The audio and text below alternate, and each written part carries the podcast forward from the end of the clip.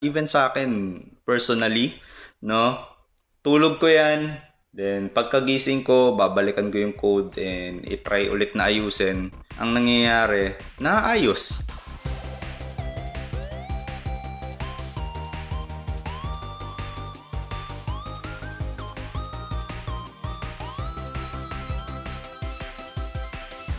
Everyone! Welcome sa ating new and improved Programming Beyond Coding, a Web Raccoon podcast. This is episode 6. Sa wakas, guys! Ay, nako.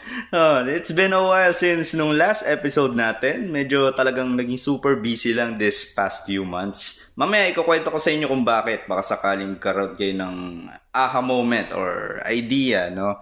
Uh, but for now, uh, we will be talking about errors Yeah, errors. Uh, alam nyo, in my entire programming career, 8 years na ako sa web development industry and naka-encounter pa rin ako ng errors ng mga sa mga ginagawa kong programs at saka websites, no?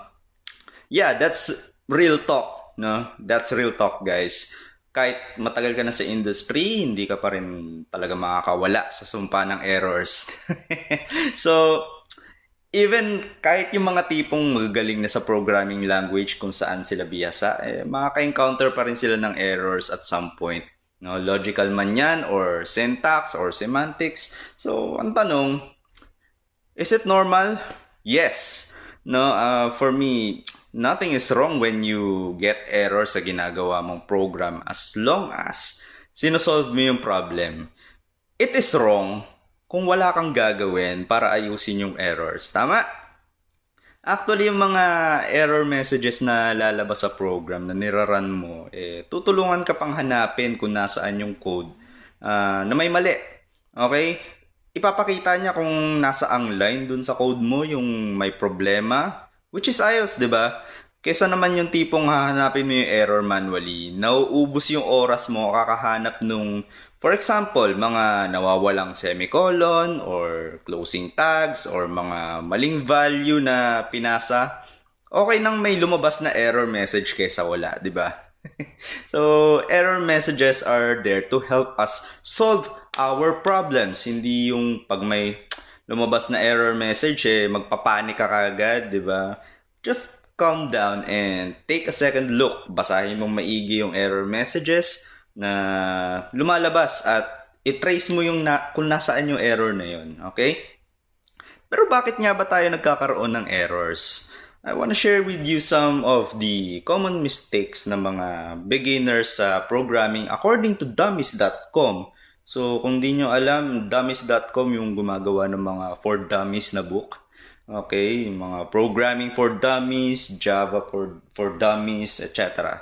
So, ayun, So they have more sa list nila ng common mistakes but pumili lang ako ng ilan na madalas ko napapansin sa mga naging students ko before. So, ayun. Let's proceed to number one. Number one for me is not having consistent indention. Ayan, indention is the key word. Okay? Alam nyo, sa simpleng hindi pagsunod na or pagsunod sa proper indention ng mga codes natin, nagkakaroon tayo ng problem sa pag-track ng algorithm. Okay?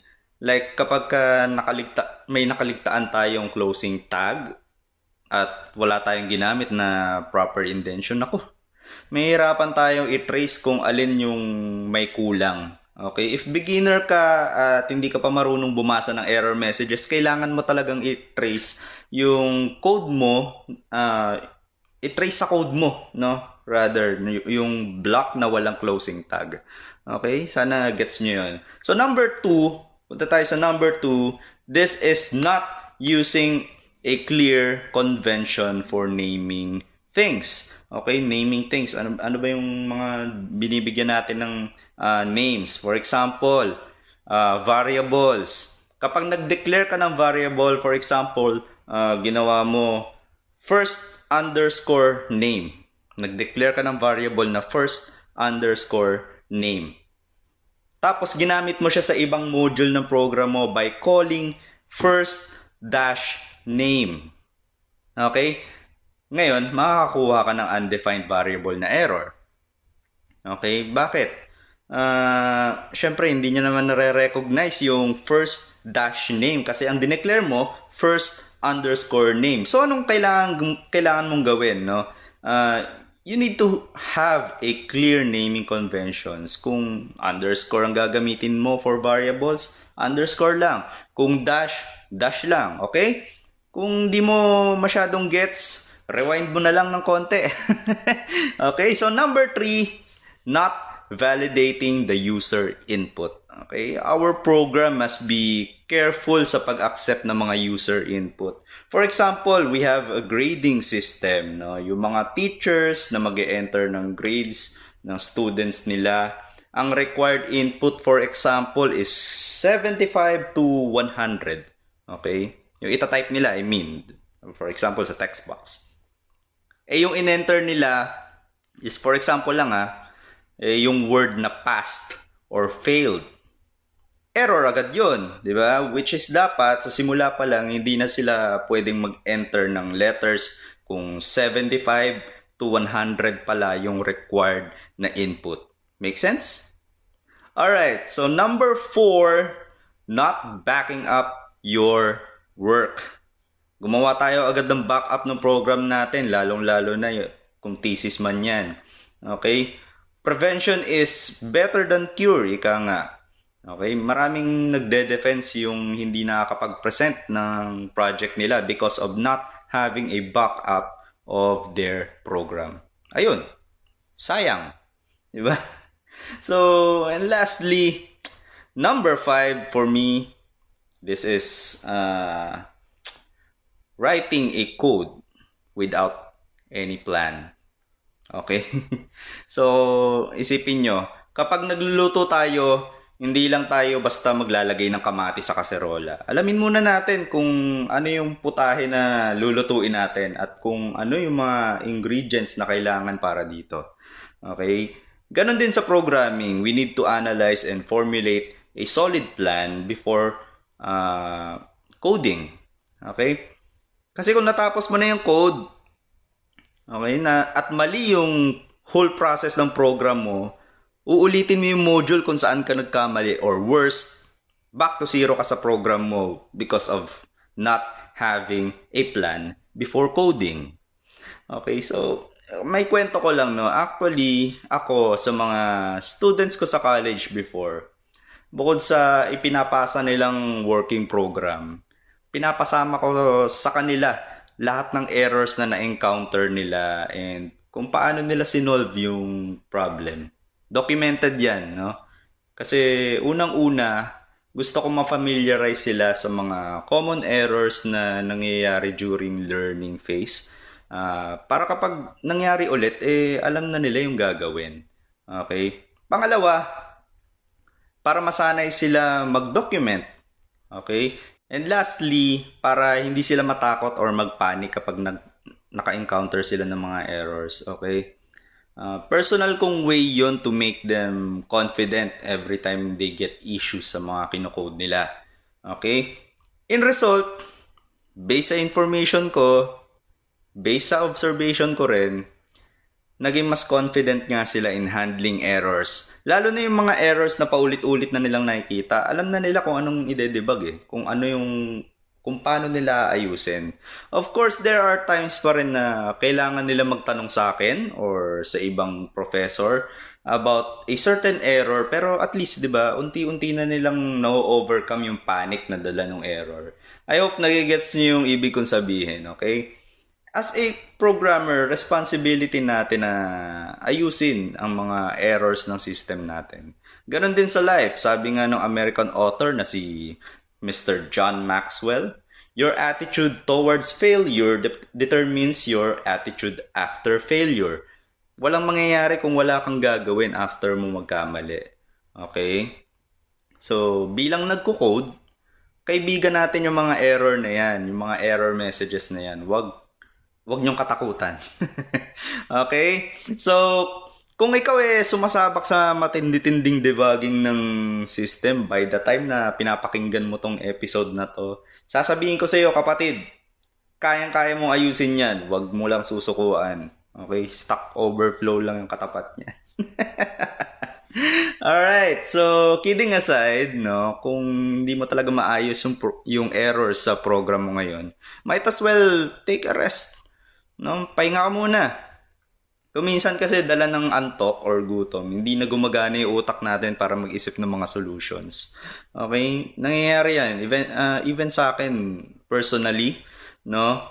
Tulog ko yan, then pagkagising ko, babalikan ko yung code and i-try ulit na ayusin uh, ang nangyayari, naayos.